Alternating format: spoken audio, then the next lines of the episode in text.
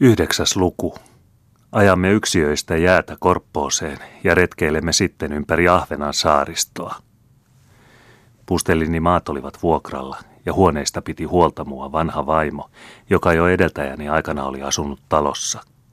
Hän hankki kylältä naisen vaatteet Riikalle, joka halusi mitä pikimmin päästä venäläisen rakunan puvusta – ja täytyypä tunnustaa, ettei muutos minustakaan tuntunut vastenmieliseltä, kun Riika naisen asussa ilmestyi keskellemme. Oleskelumme Hallelassa oli vaaranalaista, sillä jo seuraavana päivänä saimme kuulla erää vihollisjoukon olevan matkalla Sauvoonkin. Lähdimme siis heti liikkeelle ja ratsastimme Karunaan, jossa vietimme yön erässä Krokelan kylän talossa – mutta kuten seuraavana päivänä saimme kuulla, oli venäläisten ylipäällikkö lähettänyt ympäri lääniä ja muun muassa tännekin kiertokapulan, jossa kansalle julistettiin, että kaikilta, jotka vain suojelevat ja ruokavaroilla auttavat suomalaisia sotilaita ja partiomiehiä, poltetaan armotta talot sekä viedään vaimot ja lapset Siperiaan. Täällä saimme myöskin kuulla, että vihollinen oli uudelleen asettunut Turkuun, jossa kerrottiin majailevan joukon 30 000 venäläistä – kun kylän asukkaat näyttivät meidän vuoksemme olevan hyvin levottomia, päätimme pitempään viipymättä jättää tämänkin paikan. Paimion selkä oli vasta edellisenä yönä jäätynyt ja kaikki pitivät vaarallisena kulkea siitä yli, varsinkin hevosilla. Kun matkamme määränä oli Ahvenanmaa, jonne maaherra Schärnstetkin oli paennut, ja kun sillä taipaleella emme hevosia voineet kuljettaa, luovutimme me niistä kaksi talonisännälle. Mutta kolmannella oli meidän yritettävä kuljettaa rahoja tuonnemmaksi saaristoon. Talosta saimme hevosten hinnaksi reen, johon sälytimme rahakääröt. Ja niin lähdimme sitten illan tullen uhkarohkealle retkelle parin selän yli paraisiin. Kaikki kolme kulimme jalkaisin edellä, noin parin sylen päässä toisistamme, kantaen olallamme pitkiä seipäitä. Juho talutti hevosta, kulkien niin kaukana edellä kuin ohjakset suinkin yltivät. Jää allamme notkui, ritisi ja paukkui meidän juostessamme vastaista rantaa kohti. Keskellä selkää osoittautui jää vieläkin ohuemmaksi, ja yhtäkkiä kuului takanamme tavallista kovempi rasahdus. Hevosen alla oli jää pettänyt, ja se oli rekineen vaipunut veteen. Meidän seipäällä auttaessamme koetti se pyrkiä uudelleen jäälle, mutta se lohkesi aina sen alla. Kun itsekin olimme joka hetki vaarassa, täytyi meidän luopua nääntyneestä hevosesta, joka kallisarvoisine kuormineen pian vaipui syvyyteen.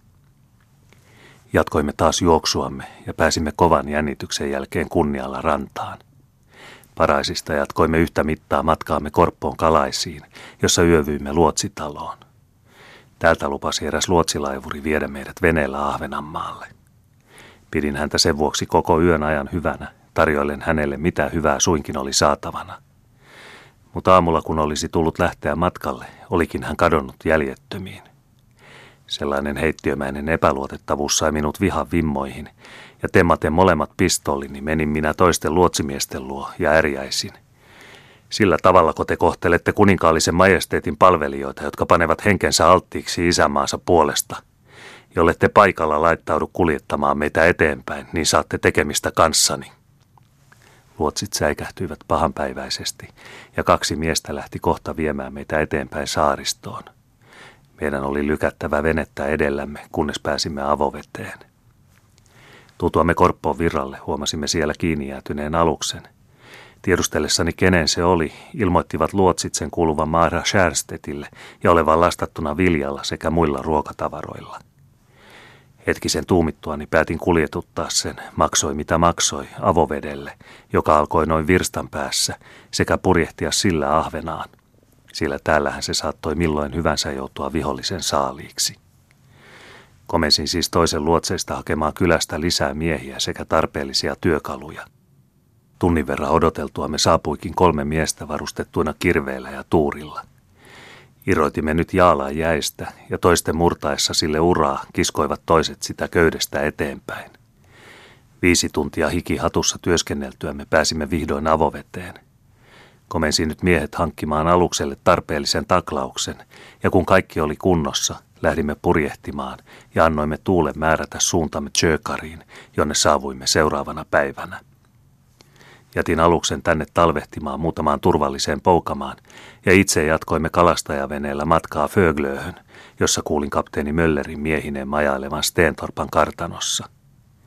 Siellä tapasin ihmeekseni Vänrikki Salmaninkin, joka oli samoin kuin minäkin Ahokkaan kanssa kulkenut monia seikkailuja kokien Turkuun ja sieltä tänne Ahvenanmaalle, missä hän nyt oli Möllerin joukkokunnassa. Viime mainittu mukanamme purjehdimme Föglöistä Ahvenan mantereelle Saltviikin pitäjään, jossa maaherra Schärstedt majaili Haagan kartanossa. Annoin täällä maaherralle tarkan raportin kaikista viimeaikaisista toimistani ja retkistäni sekä mitä olin saattanut tietooni vihollisen hankkeista. Sen päästin Korppoosta ottamani miehistön kotimatkalle ja pyysin itselleni parin viikon virkalomaa voidakseni saattaa Riikan Tukholmaan. Maaherra myönsikin virkaloman ja kolmisin lähdimme Ekkerööhön pyrkiäksemme sieltä meren yli.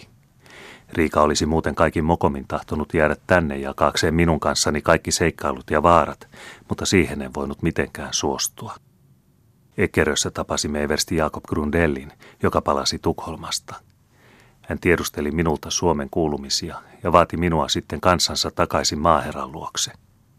Kun ylipääsykin näytti toistaiseksi vaikealta, päätin seurata häntä takaisin itäänpäin.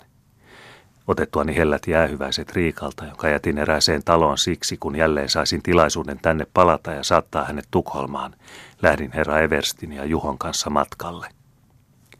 Hagaan tultuamme oli maaherra lähdössä Kumlingeen. Liityimme samaan matkaan ja tulimme seuraavana päivänä mainitulle saarelle. Täältä komennettiin minut Turun saaristoon tiedusteluretkelle – mutta kelirikon takia täytyy minun lähes kuukauden päivät makailla joutilaana Kumlingen nimismiehen talossa. Vasta tammikuun 12. päivänä pääsin lähtemään liikkeelle ja kuljin Juhon sekä majoitusmestari Kustaa Gissalkorsin kanssa Huutschääriin. Oli sunnuntai-päivä ja Jumalan palveluksen aika, kun tulimme Huutschäärin kirkolle, jonka vuoksi menimme kuulemaan pastori Montinin saarnaa. Kirkosta tultuamme ympäröi meidät joukko Hönsneesin kylän talonpoikia, jotka alkoivat meitä haukkua ja panetella, ärsyttäen lopuksi muutkin seurakuntalaiset meidän kimppuumme. Kun sanat eivät heitä vastaan auttaneet, sieppasin minä kiukuissani yhden mukanamme olevista granaateista ja iskin sen kirkkomäkeen. Se räjähti ja suinpäin pakenivat talonpojat, yksi sinne, toinen tänne, mutta me lähdimme rauhassa tiehemme. Vierailtuamme papin luona ajoimme illalla hänen hevosellaan Saaverkeitin saarelle, missä menimme erääseen taloon pyytämään yösijaa. Isäntä vastasi röyhkeästi, ettei hän uskalla kaikenlaisia maankiertäjiä talonsa ottaa. Ajoi silloin isännän ja kaiken hänen väkensä paljain jaloin ulos pihalle. Yöksi emme talon kuitenkaan jääneet, vaan ajelimme sinä yönä läpi puolen pitäjää ja palasimme sitten pappilaan. Seuraavana päivänä sain kuulla, että pitäjäläiset olivat koonneet paloveroksi venäläisille 363 kupariplootua, joita säilytettiin kirkossa, kunnes he veisivät ne Turkuun. Lähetin nyt kiertokapuloita liikkeelle ja kutsuin pitäjäläiset koolle. Kun heitä seuraavana päivänä saapui miehissä kirkolle, pidin heille puheen ja osoitin, mikä kavala sotajuoni tuossa vihollisen paloverojutussa piili – sillä maksettua venäläisille veroa joutuisivat he tavallaan alamaisen suhteeseen, jolloin vihollinen kyllä osaisi heidän niskoilleen sälyttää toisen toistaan raskaamman rasituksen. Puhuessani käytin vertauksena viiniä, joka kyllä aluksi on makeata ja suloista, mutta huomaamatta viekin nauttialtaan järjen päästä ja jalat alta. Muistutin heille myöskin sitä uskollisuuden valaa, johon he olivat kuninkaalleen vannoneet ja mihinkä se heitä velvoitti. Tämän jälkeen tein heille seuraavan ehdotuksen. Kirjoittaisin heidän puolestaan Turkuun ruhtinas Kalitsinille ja pyytäisin häntä lähettämään pienen saattojoukon hakemaan rahoja, koska he, seurakuntalaiset, eivät suomalaisten sissien takia muka itse uskaltaisi niitä tuoda. Lupasin lyödä saattojoukon ja ottaa rahat sekä antaa niistä puolet takaisin pitäjäläisille itselleen ja toisen puolen pitää itse tovereineni. Talonpojat suostuivatkin tähän ehdotukseen. Mutta jo seuraavana päivänä, juuri kun minun piti laittaa matkaan Galitsinille menevä kirje, kokoontuivat talonpojat jälleen kirkolle, ottivat rahansa kirkosta ja käskivät meidän paikalla korjata luumme pitäjästä, tai muuten kutsuisivat he venäläiset meidän niskaamme. Suurinta suuta piti eräs Jaakko Bärson Huutserin Koivusaaresta, rehennelle muun muassa näin. Yksistään meidänkin kyläläisissä on miehiä lyömään käpälämäkeen vaikka 50 suomalaista sotamiestä, ja sinä tulet tänne muutaman miehesi kanssa meitä komentelemaan. Heti kun hän oli päästänyt suustaan nämä sanat, viritin minä muskettini hanan ja karjaisin hänelle. Paikalla polvillesi ja lue isämeitä, sillä sinä olet kuoleman oma. Jollei hän vitkastelematta olisi tehnyt niin kuin käskin, olisi varmasti ampunut. Mutta nyt annoin minä sen sijaan hänelle musketin perällä muutamia iskuja. Sen jälkeen otin heidän rahansa ja vein ne takaisin kirkkoon. Pelästyksissään lupasivat silloin pitäjäläiset olla minulle uskollisia – sitä vastoin pyysivät he, etten heidän pitäjässään kävisi venäläisten kimppuun, luvaten puolestaan toimittaa minulle heti tiedon, milloin venäläisiä minun täällä ollessani ilmestyisi paikkakunnalle, että minä ajoissa tietäisin laittautua tieheni. Tämä sopimuksemme ei kuitenkaan kestänyt kuin pari päivää.